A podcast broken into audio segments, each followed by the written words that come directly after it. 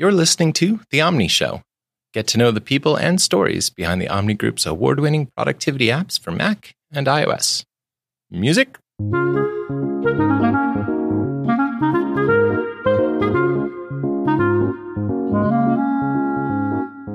I'm your host, Brent Simmons. On the line with me today is Dr. Lyle Skains. Did I pronounce your last name correctly? That is correct. It's absolutely phonetic. All right. Well, say hello, Lyle. Hello, Lyle.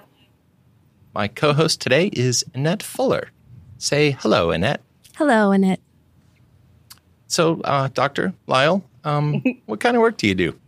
I am what I like to call a practitioner researcher in digital writing and multimodal creativity, which is a lot of words to say that the university pays me to do really cool stuff creating stories in digital media and interactive spaces. And then I write up some research on how it went, how it changes the process of writing, how it affects creativity, how it affects how I think about story, about how audiences interact with these kinds of stories, and what we can do with them. Oh, that's cool.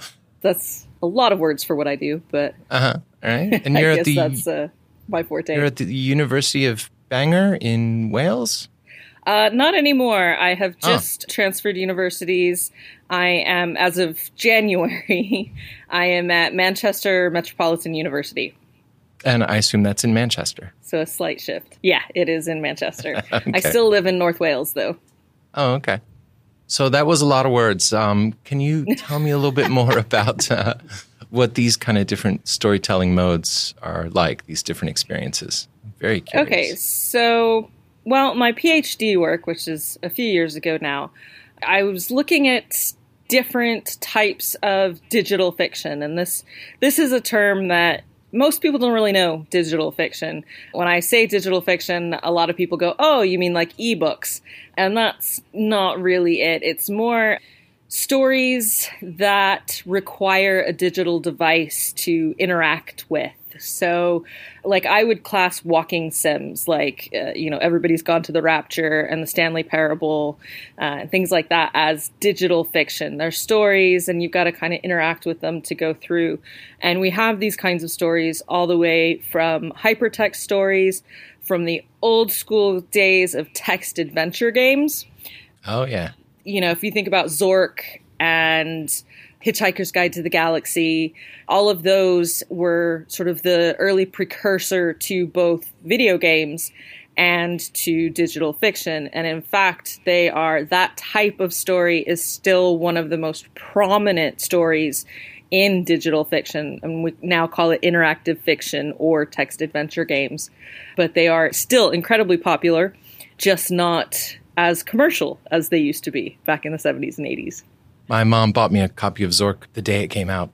That's awesome. I, I, lo- I, I loved that game so much. Yeah. One of my favorite stories from my PhD was that my supervisor I was I was working in my office and I'm sure I was researching or reading something and my supervisor called down and she said, you know, I have to give a lecture on Zork in, you know, 2 hours time and I can't get past the the troll or I can't get past, I can't get past the Grue. And and she said, I need you will you go and get past the Grue and tell me how you did it so that I can give this lecture? And I went, Yes, I will absolutely drop everything that I'm doing right now and go and play Zork so, to tell you how to get past the Grue. That's a pretty good job if you get to do that at work. yeah, it's it's not too shabby. I mean it's it's not all fun and games, unfortunately, but a lot of it is. So, what are you learning? What is the effect on audiences and on creativity? in terms of creativity the the creation space of digital fiction and games and these interactive immersive experiences like because there's lots of in-person stuff now as well locative experiences is that unlike when you're writing a prose text where you have you know if you're writing longhand you've got a, a pen and paper Uh, or you might have a, a word processor you know you're writing in microsoft word. You've got one space in which you're writing and creating this story usually. And you can just sort of sit down at it and go. And with digital spaces you've got multiple spaces. So you may be writing in HTML, you might be writing some prose, you might be working with video, you might be working with animated GIFs, you might be doing all these different sorts of things. And so you've got this sort of all these different tools that you're split between. And so it fragments the way that you think about story. And we get to where we have a lot of different, what we in, in narratology studies call unnatural narrative, where the story fragments, you no longer have one perspective, you no longer have one protagonist or one character that you're following because you're composing in these different spaces. And so the story takes shape in lots of different ways. And that's one of the most intriguing things to me because it, it says that it's going to change our stories. It's going to change what we're used to experiencing. If you think about a book or a movie, they've been, you know, the way that they are, they that you go through them one way. Whereas with digital text, games and digital fiction, I could have a completely different experience from you and we're going through the same thing. So it's changing how we think about story and changing what it means to be an audience member when each story is unique to each audience member and each time they play through it. So it's it's interesting to me. It's it's even though it's a huge area and lots of billions of dollars being spent in the industry, that it comes down to the individual and how they think about things and, and how it affects the way they think. Oh, that's interesting. I, I wonder, um, you know, today's modern life, our attention is more fragmented, and it seems like we're concentrating on different small pieces of, I hate the overarching word content, but different small pieces of content here, there, and everywhere else. And we all have very different experiences every day. So, how does this kind of experience fit in with our modern life? I think it's interesting. You know, there are parallels in terms of, say, the gig economy and, you know, living in different spaces and, and being different people in different spaces. I mean, we, we fall into this fallacy of thinking that just because it's digital, it's new or it's introducing new things, when as humans, what we actually like to do with new things is then convert them back to familiar ways of doing things. Uh, so, you know, we have all this amazing new technology, and what do we do? We sit around and we binge watch Netflix. I mean, we literally just sit and watch a story for hours and hours and hours. So, you know, there's a lot of fear mongering. You know, there was fear mongering in the 90s about, oh, the death of the book, uh, mm. which, you know, or whatever it is that the digital media, you know, video killed the radio star, whatever it is. And so we always have a fear of the new and a, and, and a nostalgia for the old. And interestingly, we just keep finding ways to reinvent the old stuff. Since the Industrial Revolution, we've had a very fragmented attention, and, and we've always had this sort of dialogue this about you know oh modern living it's it's killing the way we think it's it's our you know our kids aren't thinking well anymore or they're attention is fragmented. We're not great with attention to begin with. you know, yeah. we're we spot patterns. We like patterns, but it, it's part of being sort of biologically human that your attention can go different places. So I think there's a little bit of yeah, it's new and it will change some things, but I think we will keep pushing back to what we understand. I can imagine um, long, long time ago, first people to do uh, cave paintings, somebody complained that, hey, we have an oral tradition here. Uh, no images, please. You're going to ruin the youth. Exactly. I have no doubt that some old curmudgeon was there yelling at the kids with their finger paints. Could have, could have been me. It's a long-standing narrative that uh, certain forms of storytelling that we have are dying out. The novel has been dying since almost as soon as it was introduced, and mm-hmm. there's always this new essay, new think piece on how the novel is dying, and it's still here. Absolutely. You could write a book about the history of essays of about the novel dying. I think some people have, yeah. yeah. probably oh somebody did oh somebody very yeah. prominent did very recently here in the uk i want to say like tom wolfe hmm. and basically i just wanted to like print out the guardian article where he wrote it and then just throw it back at his head because i was like come on uh, So, in some ways, is this new mode of storytelling in digital stories? Is that like harkening back to serialized fiction where you know writers were paid by the word and they could see what impact their previous section had had on their audience and you know come at it with a, a new angle you know the next section they were about to introduce yeah, there are elements of that. I love I love the notion of being paid for any of this.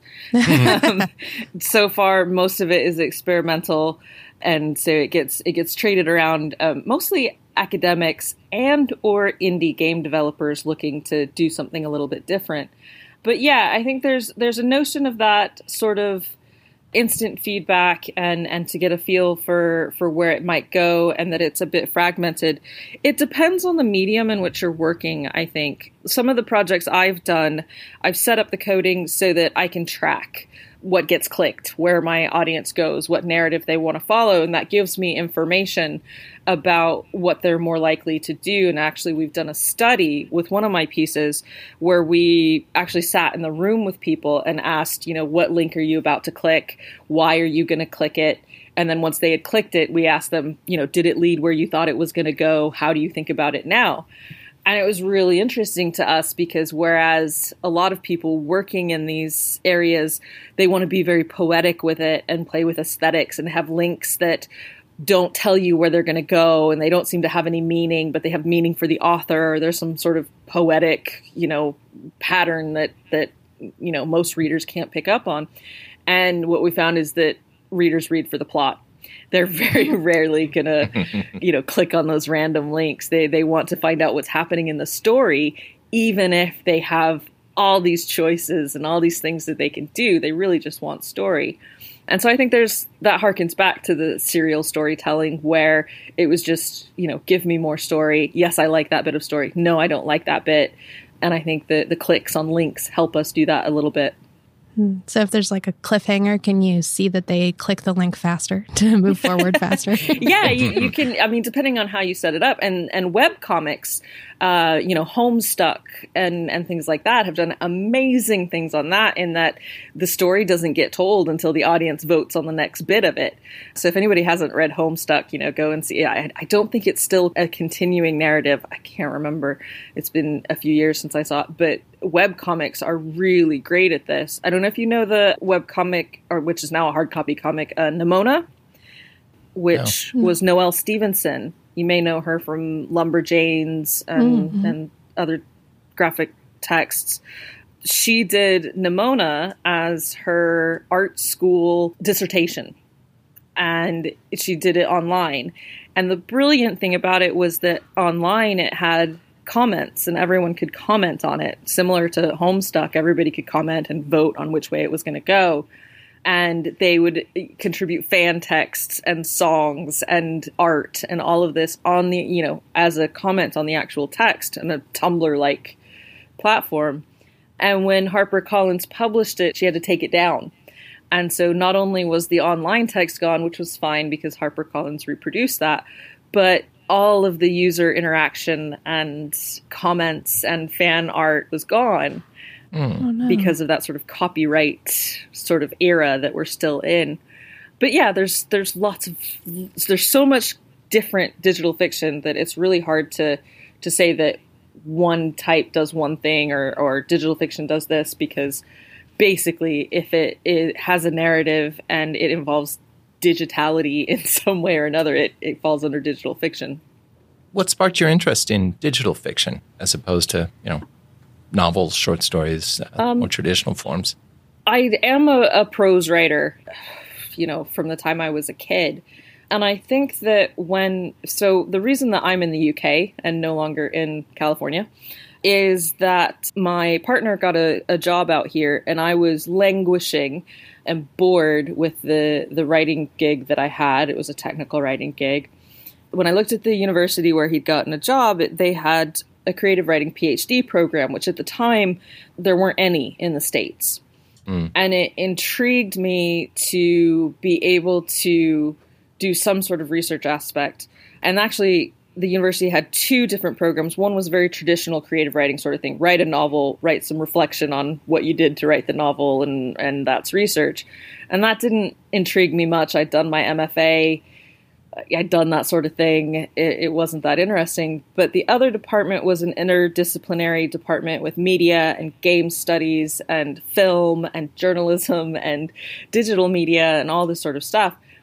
And it really intrigued me where narrative might be going in these different media that I hadn't considered, particularly games, as the reader was so involved. And so that's where I sort of started. And then my the supervisor that I chose introduced me to digital fiction, and I was absolutely hooked. Suddenly, I'm thinking of Laurie Anderson. Do you remember Laurie Anderson? Um, give me context because right now I'm picturing a very blonde actress. Okay, she she was a musician and she did um, hard to describe, very kind of multimedia, uh, William S. Burroughs inspired. Oh, okay. Kind of concerts. She did a song, uh, "Language Is a Virus from Outer Space." Um, oh, cool. Oh, Superman, some other stuff. I'm terrible with music. Oh, okay. I'm yeah. the same. It must be a writer thing. yeah, no, that's not true. I know a lot of writers who are good with music. Yeah. Anyway, not that I'm going anywhere with that. I just she just popped into my head as an early person pushing um, multimedia into uh, into music. Mm, um, yeah. Anyway, a little bit like Nine Inch Nails was one of the first to do streaming music. Oh, sure. Mm-hmm. Yeah. So, how do you use OmniOutliner in in all this work? I, I imagine a lot of it is um, used for your research, bibliographies, yeah. notes, that kind of thing. Yeah. So, contrary to the sort of perception of both creative writers and artists and aquarians, which I am one, mm. I am sort of exceedingly anal retentive and I must plan everything that I do. And I really, really like hierarchical organization. And so, yeah, I use it for my research, my research notes. I've used it uh, extensively for the creative project that I'm working on now, which involves seven different stories across seven different timelines.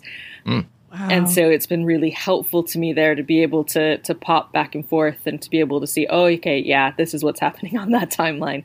But I love being able to outline either a creative text or outline a research paper or book or idea or conference paper and have them all in this all in one place and have every research resource that I have ever taken notes on all in one file and I can move through it. It's my massive bibliography and I can tag things and be able to search my bibliography for keywords and know that, you know, I've done some of this research already and I can mm-hmm. draw on that for new things. So it's it's endlessly useful to me. And I also use it in teaching. I don't use PowerPoint. I export my lecture notes to HTML and I lecture from that. Oh, so cool. I use it across lots of different things. I love that combination of hierarchy and searchability. Um, yeah. I use OmniOutliner a ton. I I used it for years even before joining Omni. So, yeah. it's great for that. Drink the Kool-Aid. Yeah, yeah. You know, before I even ever thought of working here. Yeah. I love that you do your lectures from HTML instead of uh, PowerPoint or Keynote or something like that. Yeah. Uh, I think that's awesome. I think your students probably appreciate the hierarchical pattern to the lecture notes as well because it's so much easier to take notes when you can see the structure that you are taking those notes on. You know, how much longer is this particular section of the lecture going to go on? So, do I do a page or half a page? Uh, and uh, being able to convey that with just the hierarchy of your lecture notes is pretty cool. Yeah, absolutely. And it's it's handy because I mean, I already think in that outline. And so the fact that I can make those notes and I can keep hidden notes from, you know, whatever text I've read.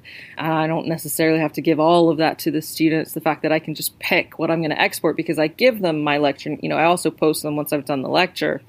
I put them on the, you know, the the virtual learning environment and they've got this nice, you know, HTML thing as opposed to PowerPoint that they can copy and paste. They can they can, you know, I can include links images, all these sorts of things because I teach, you know, multimedia. The fact that I can combine all of that stuff is really handy. Yeah. That's awesome. So, do you use the note field for tasks to kind of hide your own notes? And then when you export, you just don't include the note field? I tend to not use the note field as much. And I think this is probably an artifact of the fact that I used to use a different software that didn't have that function. And when that software went defunct and I moved to OmniOutliner, I wasn't quite sure how to use it. But basically, I use the drop down arrows as I may need to to be able to stick stuff in or take stuff out. So, as I, I was reading your blog, and now we're jumping back away from OmniOutliner because I think we really covered that quite well. There are videos and YouTube. I think that's how you all came across me to begin with. Was you saw screenshots yeah. of some yeah. me replying to somebody else on Twitter about how I use it. Yeah, absolutely, and, and I'll link to that in the show notes as well. So on your on your blog, uh, let's see, I'll just read this quote. You write, "My creative work is pedestrian. I'm good with that. I do it deliberately. I'm not a poet, lyricist, or artist. I like stories. I like stories where the writing and the form don't get in the way. I know. Why write digital fiction then? I found that quote super interesting because um, you might think that if somebody is innovating and pushing a form forward, they're doing it on all fronts. But you're deliberately trying to make stories that people relate to. That inner need to find out, oh, what's going to happen next is totally a part of it. And I, I just think that's amazing and, and wonder if you might talk yet even more about that. Absolutely. You, you've picked my favorite topic.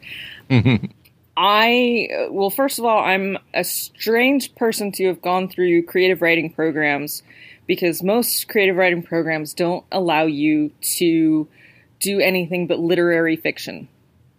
And I fought against that in my undergrad. I fought against that in my MFA. I had to sneak genre fiction in because oh no.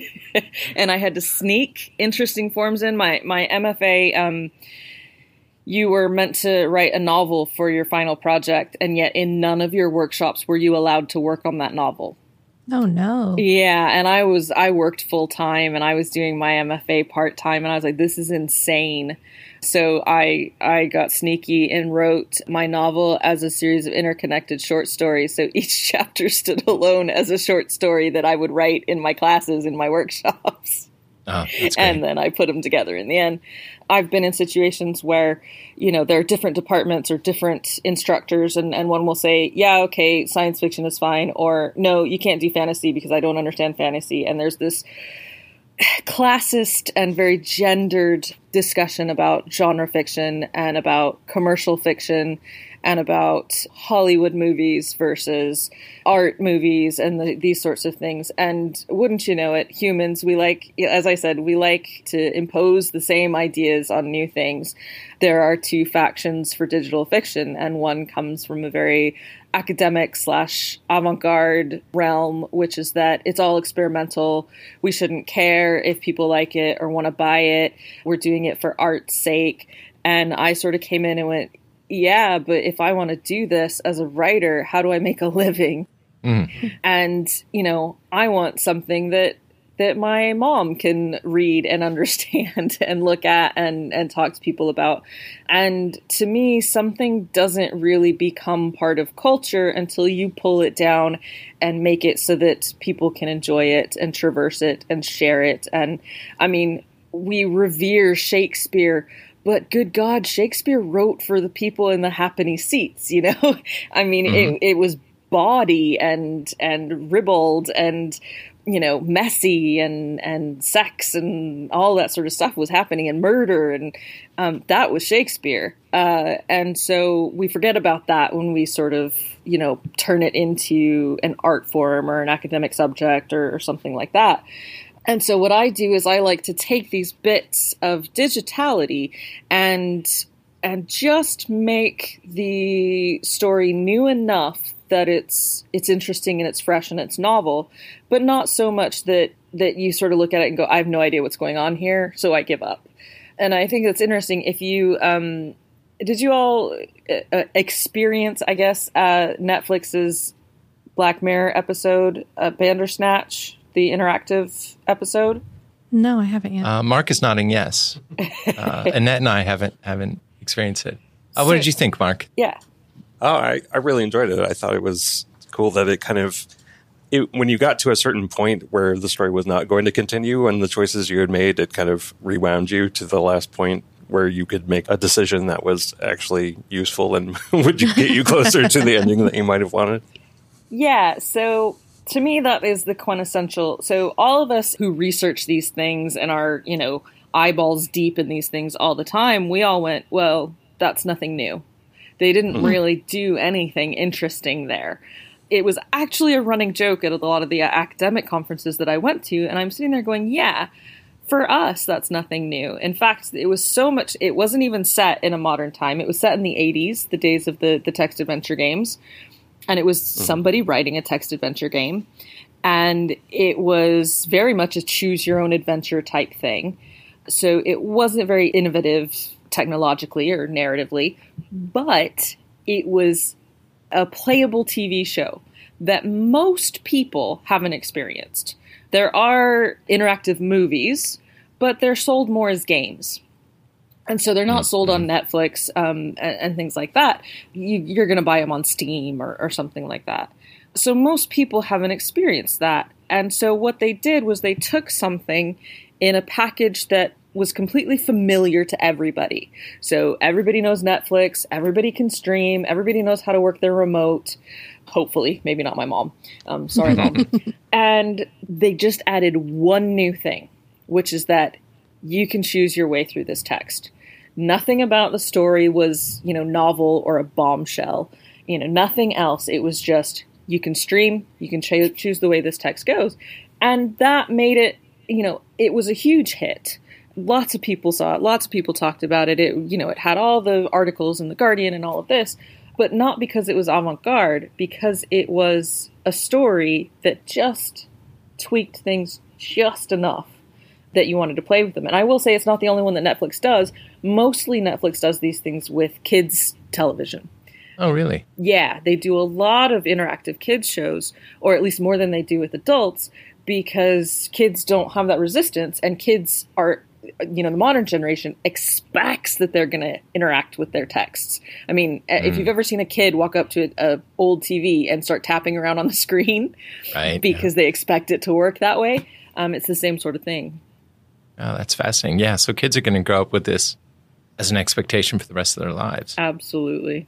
Well the, the story about netflix doing this reminds me i mean it's a story that's been repeated over and over like the macintosh computer came out in 1984 and none of the ideas were invented for the Macintosh. I mean, they grabbed them from other sources. But mm. it's the first one to get in front of, you know, millions and millions of people. Yep. And yeah, it makes all the difference. Yeah, it's it's you know, Charles Darwin wasn't the first guy to come up with the theory of evolution. He just uh, he said it in a way that that people would understand, and he had the right timing. Mm-hmm. You know, and, and a lot of a lot of innovation in history is is that way. It's not necessarily were you the first to something, but was it the right time? Was it the right space? Was it the right environment for people to accept it and and go with it? Did you have the right platform? Were you uh, not a woman in the wrong time, invent, uh, discovering the thing, and then your male colleagues take credit for it? Oh, absolutely. Wait, this is the first I'm hearing. Has this been a problem? oh, yeah. so uh, this is really interesting to me the the interaction between creator and the audience, and I wonder if you could talk about the uh, potential introduction of of anxiety in the in the part of an audience member. Mm-hmm. You know, when you are doing a choose your own adventure, I'm always worrying like, am I making the right choice?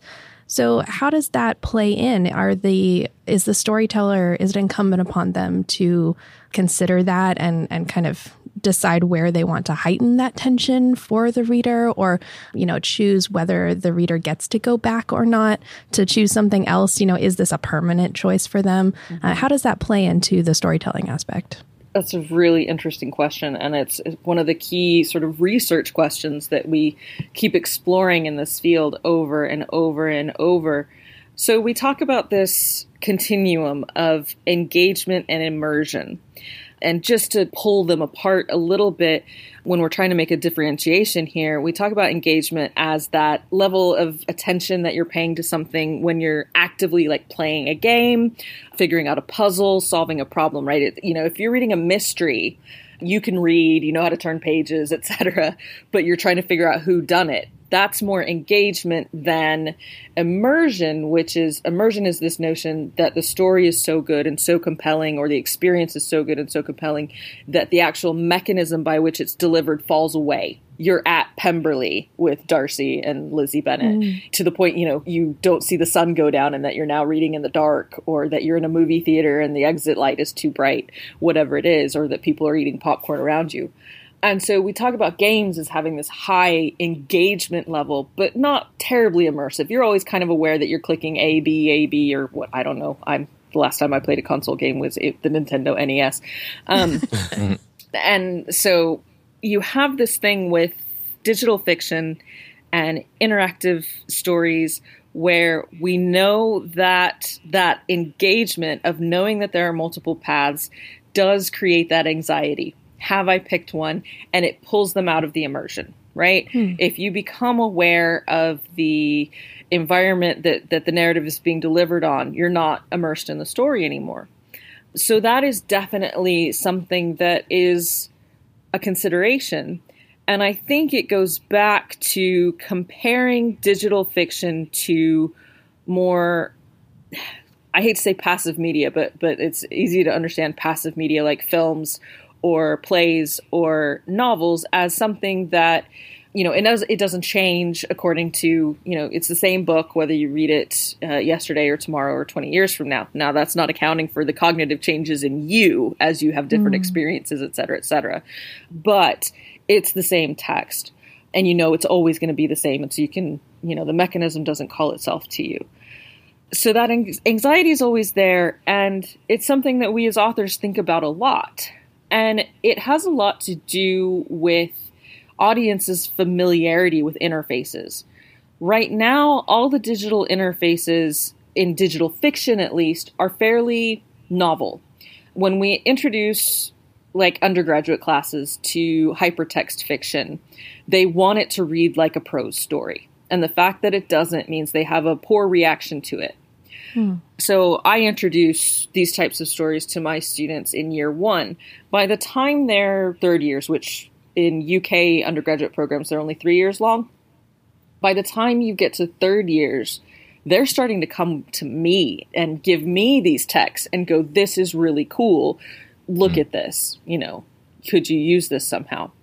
So the novelty is off putting in some cases because of the expectations you have going in. Because you expect it to be like prose or you expect it to be like film and it isn't, then you're dissatisfied.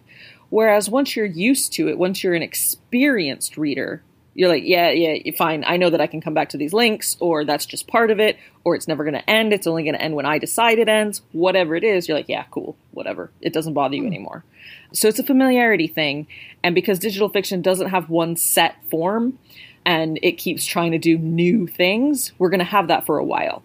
And we may always have that with new stuff. But it, as I think as we become more familiar with it, that, that anxiety will fade away a bit. That's fascinating. Well, and kids growing up with it, uh, perhaps will have less. Yeah, it, it'll be fascinating to see. I mean, it's been interesting. I've been teaching this stuff for 12 years now. And when I first started teaching it, all the conversations were about, but it's not a book, but I love books, but it's not, you know, it's, it's, it's not as much fun. I don't like it. And now it's, they're like, oh yeah, I mean, so many students now will just come to me and say, "Oh, it's more like fan fiction, where I can, you know, I can participate. I can choose the stories I want to read. I can, you know, I can say I don't like that fan fiction writer's take. I'm going to go with this one." And so I think that there are different areas where we're starting to see it happen already, where people feel like they should have ownership and agency in the text that they experience. Hmm, yeah, I love that. That's. It seems like immersion is the goal for any type of storyteller, digital or, uh, as you said, passive media. There's the immersion aspect allows, I think that may be that one element that increases empathy in people mm-hmm. and even teaches them about themselves. So when we experience story, we're kind of practicing empathy, practicing walking in somebody else's shoes. But then there's also that element of what would I do in this situation? You know, the character makes this choice uh, in a passive media, and maybe I wouldn't make that choice. But in digital stories, you get to decide for yourself sometimes whether you would do something or not. And that would teach you about yourself, which means that stories are this, you know, sort of developing media for, I don't know, teaching people to self analyze and discover who they are. That is so cool. It's really interesting you say that because that was actually a secondary finding in that research project that we did on the Reading Digital Fiction project, um, where we asked people you know which link they were going to click and and why they were clicking it and how they felt about the link afterward um, i wrote the story for that study and it came from one of my short stories and i it, it was always it worked really well in a digital medium. But it was told in second person and a little bit like this precedes the book and tv show you. Mm. But it was a little bit like that in that the short story was in first person perspective and the hypertext was in second person perspective, which is more the norm for games and, and digital fiction. And the protagonist is not a sympathetic character. and mm-hmm. so it was really interesting to us to analyze the way that the readers talked about their choices. If it was a choice that they didn't have a problem with morally, they would say I I chose this.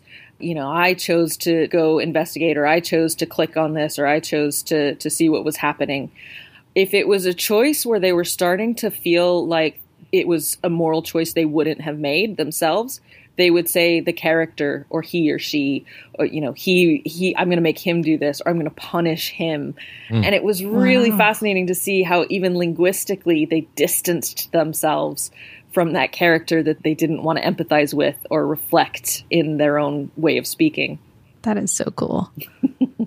I saw you, and it's really interesting how that show plays with, you know, sympathizing with the quote unquote villain and uh, trying to blur those lines between like knowing what we would do and what we wouldn't. And yeah, it's really fascinating. Yeah, I think I think you is a is a fantastic case study for narratology because it wasn't too long ago when the idea of an entire novel in second person perspective was just crazy. No one would have mm-hmm. Told you to do it, much less with an unsympathetic character like that. So it's, I mean, clearly people found sympathy with him. Yeah, uh, which is disturbing. Well, and it's getting more popular, I think, or there are at least uh, more excellent examples of it in novels. Like I think N.K. Jemisin has a novel that's in second person and it works really, really well, but you have to be a pretty accomplished writer to do it. You have to know enough of the conventions to get out of your own way and let the story tell itself um, so that you're not uh, breaking that, as Brent reminded me before the show, the willing suspension of disbelief. Because as soon as the reader, the experiencer starts thinking about how something is is being told, then they're not immersed in the story yeah. anymore, as you were saying, Lyle. Absolutely. And second person perspective is one of the most difficult, you know, narratively to deal with because it's so intimate. And yet, mm-hmm. interestingly, mm-hmm it is the standard, it is the most common convention in games. You know, if you go back to text adventure games, they're almost all second person perspective.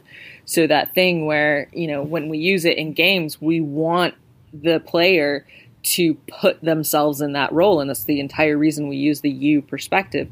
And in the hmm. novel, you know, we've gone of this evolution of the novel as it's supposed to be mimetic. It's supposed to be, you know, originally it was supposed to be something that, you know, it, you couldn't even write in present tense because how would someone write in present tense and still be in the scene if they're, you know, right. that sort of thing. So right. that was considered very unnatural and now we're seeing present tense all over the place and second person emerging this way. And you know we're borrowing from different media and different familiarities and being able to do some cool stuff in our existing or old or traditional media or analog media because we're getting audiences that know different ways of seeing things. Technology is probably helping a lot with all of this. Like mm. when you have digital storytelling you are able to blur those lines between different mediums. So it's not that uh, you know novels are siloed and film is siloed, and we can combine all of these things, and that I think just opens up this brand new toolbox for storytellers. You know, it's not necessarily about how you're telling the story and you have to tell it using specific conventions. It's what story do I want to tell and how do I best get that across? Absolutely. One of the, the things I came across and one of the things I found for my PhD work was the more you immerse yourself as a creator in different media, the more that you will find yourself able to parse out what story belongs in what medium and I struggled initially in my PhD. The first because it was a I did creative practice for part of it, and my idea was that I would write a novella, and then I would adapt that to digital fiction, and it worked great for the first chapter, and it fell on its face for the second chapter oh, no. because the second chapter's character and situation was very digital and i tried to write it out all in prose and i hated it it was awful i had to let it sit mm. for four months it was the worst Oh, yeah. And then when I said, fine, I will try something digital with it, it just came out like a house on fire. Uh, and I went, oh, well, so this was never really meant to be a prose piece. This was meant to be a digital piece. And, and so part of what I, I teach is finding the right medium for a story. You know, just as we find the right voice, we find the right uh, tense and and tone. We we need to find the right medium now because we can. It's it's not as expensive as it used to be to write in different media, so we might as well use the one that best suits the story. What are some of the characteristics that might make something more more appropriate for digital versus prose? Interesting. So I'm going to go to the creative project that I'm working on now.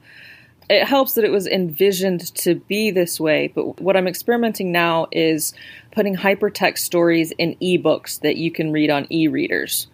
And so you don't just read a novel on the e reader, you have links within it that go to different places within the novel. And this is what I was talking about with Bandersnatch, which is just a little bit of innovation in a familiar environment. And the bonus to this is that, unlike most digital fiction, ebooks already have a path to market. We expect to pay for them. mm-hmm. Mm-hmm. Yeah. So that's uh, another element of my research is is publishing. So the premise behind the story is the same woman, but with seven different alternate histories. So I took seven points in the history of the 20th century and said, okay, what if that didn't happen? How would it change the world? And thus, how would it change the character? So there are seven different storylines, seven different worlds, and they're all set across parallel time. So it's all set in the present and across the same time span. So you basically got a stacked narrative where, you know, you got character one, two, three, four, five, six, seven, and they're all stacked on top of each other. And if you don't like the first character, you can choose to pop into another character's story and go, you know what, I'm really sick of this. And this came from how much I disliked Game of Thrones. uh-huh. because there's so many characters, I couldn't tell all the old white guys apart. and all I really wanted was Daenerys and uh, ooh, I can't remember everybody's name, Arya, and um, mm-hmm. the character that Peter Dinklage played.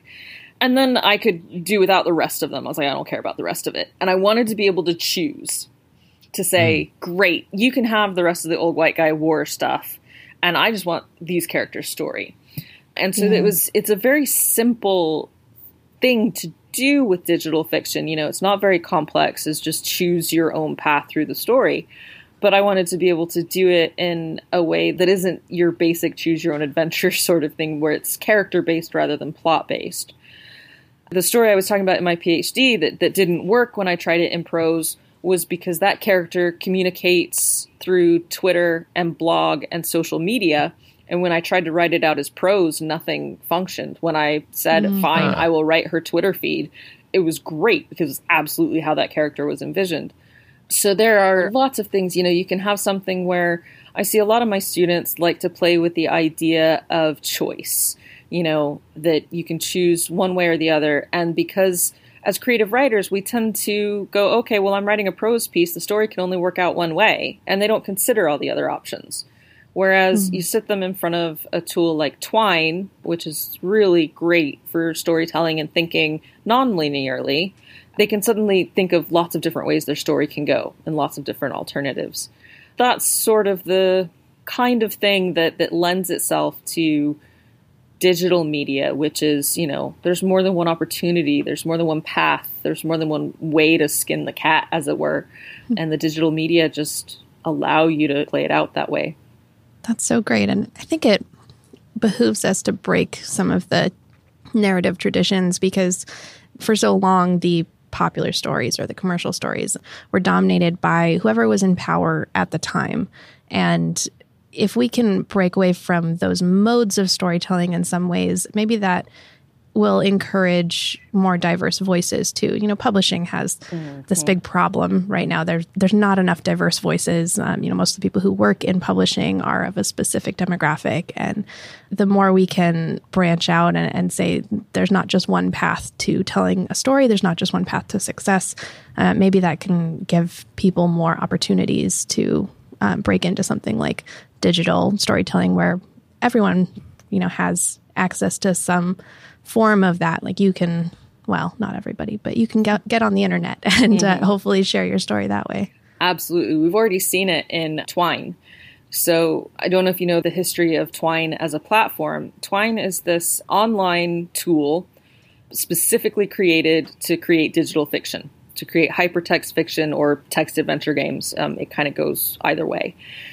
And it's free, it's open source, it's online. Chris Klimas created it in 2009 and it put it out on the internet. People had a little bit of fun with it, and it kind of languished, and he almost stopped developing it. And then an indie game developer named Anna Anthropy sort of discovered it and did some really cool things with it and convinced other people who were fed up with AAA games, which is a little bit like publishing in that it's a very limited demographic, but it's far more male dominant, you know, cis het male. Mm. And obviously, that you know, after Gamergate, we know that it's got problems. And Anna Anthropy promoted it for indie game developers, and after 2012, you just see this surge of LGBTQ, just marginalized voices, religious minorities, people of color, writers of color, um, people who couldn't find their voice in other arenas could write mm-hmm. very personal stories in Twine and put them out there and share them with one another. And so it became this tool for marginalized voices, and it was brilliant. And there's still amazing stories to be had there. But I think that that definitely illustrates just what you were talking about, which is the opportunity for these voices that we haven't had before to be heard. And hopefully paid for it eventually. Yeah, I mean, that's the I, goal, you know, right? That's that's a thing that I run a a small press called Wonderbox Publishing, and I've actually just uh, pulled the trigger on building a platform for self publishing and selling digital fiction. So hopefully there will be something emerging in, within the next few months. Oh, that's great news. Very cool yeah, as a storyteller, thank you for doing this work. I'm trying. Let's see. Let's hopefully I hang on to my job so that I can pay for the website to, to go up. yeah. and, you know, uh, nothing's ever free, but um, yeah. it's something that I've I've wanted to do and been talking about doing for a really long time. So, yeah. Well, we like to end these shows when we can by talking about cats and dogs. I think you've got a few Uh-oh. of them I noticed on your blog. You said you wanted to end the show, or are we going to talk now for another three or four hours um, about cats and dogs. so usually we shoot for a half an hour. I don't mind if it. We've gone for almost an hour now, so I'm thinking about wrapping up. Unless you know, I could take a nap while you guys continue. I can talk about cats and dogs for hours. Let's yeah. do it. yeah. Yeah, I saw I saw a picture uh, you had posted of a very lovely dark charcoal gray tabby with some coppery bits. Uh, is that Moose? That's Moose. Yep. Uh huh. He is my constant companion. We we adopted him summer last year. We have two girl cats, Thelma and Esme, and they are mighty huntresses, and they are tiny. Mm. Uh, in fact, mm. Thelma, we were convinced that she was a kitten when we got her, and she absolutely was not. She's just that tiny. And Moose is the opposite. So we chose his name after uh, Sam Winchester on Supernatural. Nice. So he is he is Moose and quite often Moosifer. Uh, Lucifer, yeah.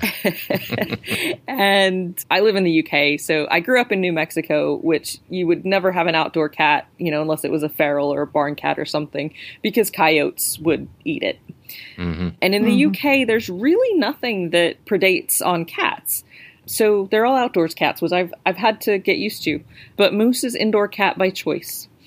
Mm. We do have a, a, pet door, and he absolutely will not use it. He says he lives inside, and it is warm, and there's food there, and why would he ever go out there? What a good kitty. yeah, wonderful. my cat's the same. We've got a big uh, XL dog door for my dog, and uh, the cat just won't use it, which is nope. great for me because I want an indoor only cat. yeah, I know. I was thinking, I mean, we adopted Moose because I lost one on the road, and I thought, mm-hmm. oh, maybe I should get a special needs cat, like a blind cat or something where they need to stay inside. And Moose just, mm-hmm. by choice, stays That's where great. it's safe. Do you have dogs too? I thought yep, I saw some about two dogs. dogs. I have my oldest is 16. We brought her to Wales with us from states. So mm-hmm. she's a New Mexico dog by birth, and she does not think that the rain and the cold are all that great. Mm. so any on, on our rare sunshiny days, you will find her out sunning herself outside in the sun or in the winter in front of the fire. And then we have Newt, whose full name is Newton Tiberius Falcor, which is what happens when two geeks name things and can't agree on one name. mm-hmm. And he's a dog that we adopted from a, a, rescue that got him from Spain. So they're all farm critters now because we have a small farm in North Wales and they oh, have a good time running around. Oh, what fun to be on a farm with a bunch of animals. Yeah. it's it's the it's heaven.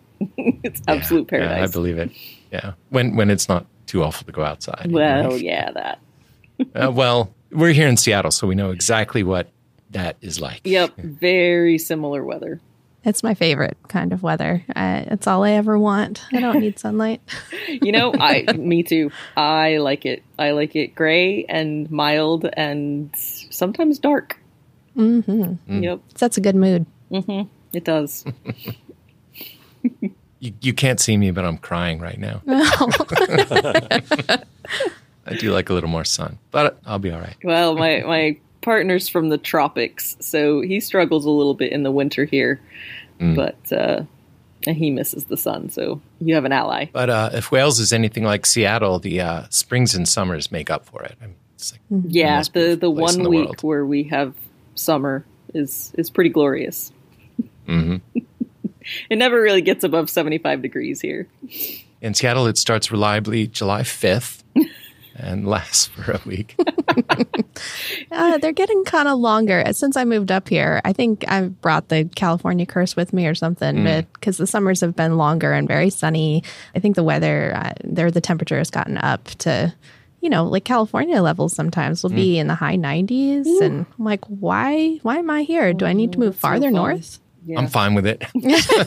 Something's got to, I mean, I I feel the dampness on the inside of my bones, so I need oh. a few 90 degree days to bake God, it out. I hope that yeah. doesn't happen here. they don't have air conditioning here, so I'm really hoping temperatures don't get that high here. oh, right. Yeah. yeah. a lot of places in Seattle don't have air conditioning either. Uh, none of the rental yeah. houses I've stayed in have, mm. have had it. All right. Well, Thanks, Lyle. How can people find you on the web? Absolutely. Um, my website is lyleskains.com. It's uh, I'm I'm oh. I have a weird name, so I'm eminently Googleable. Easy to find. Cool. and of course, that will be in the show notes, and people can just click on it. Even. Fab. I'd also like to thank Annette for being an awesome co-host for this show. Thanks so much, Annette. Thanks for having me again. This is really fun. I'd also like to thank our intrepid producer, Mark Boszko. Say hello, Mark. Hello, Mark. And especially, I want to thank you for listening. Thank you. Music.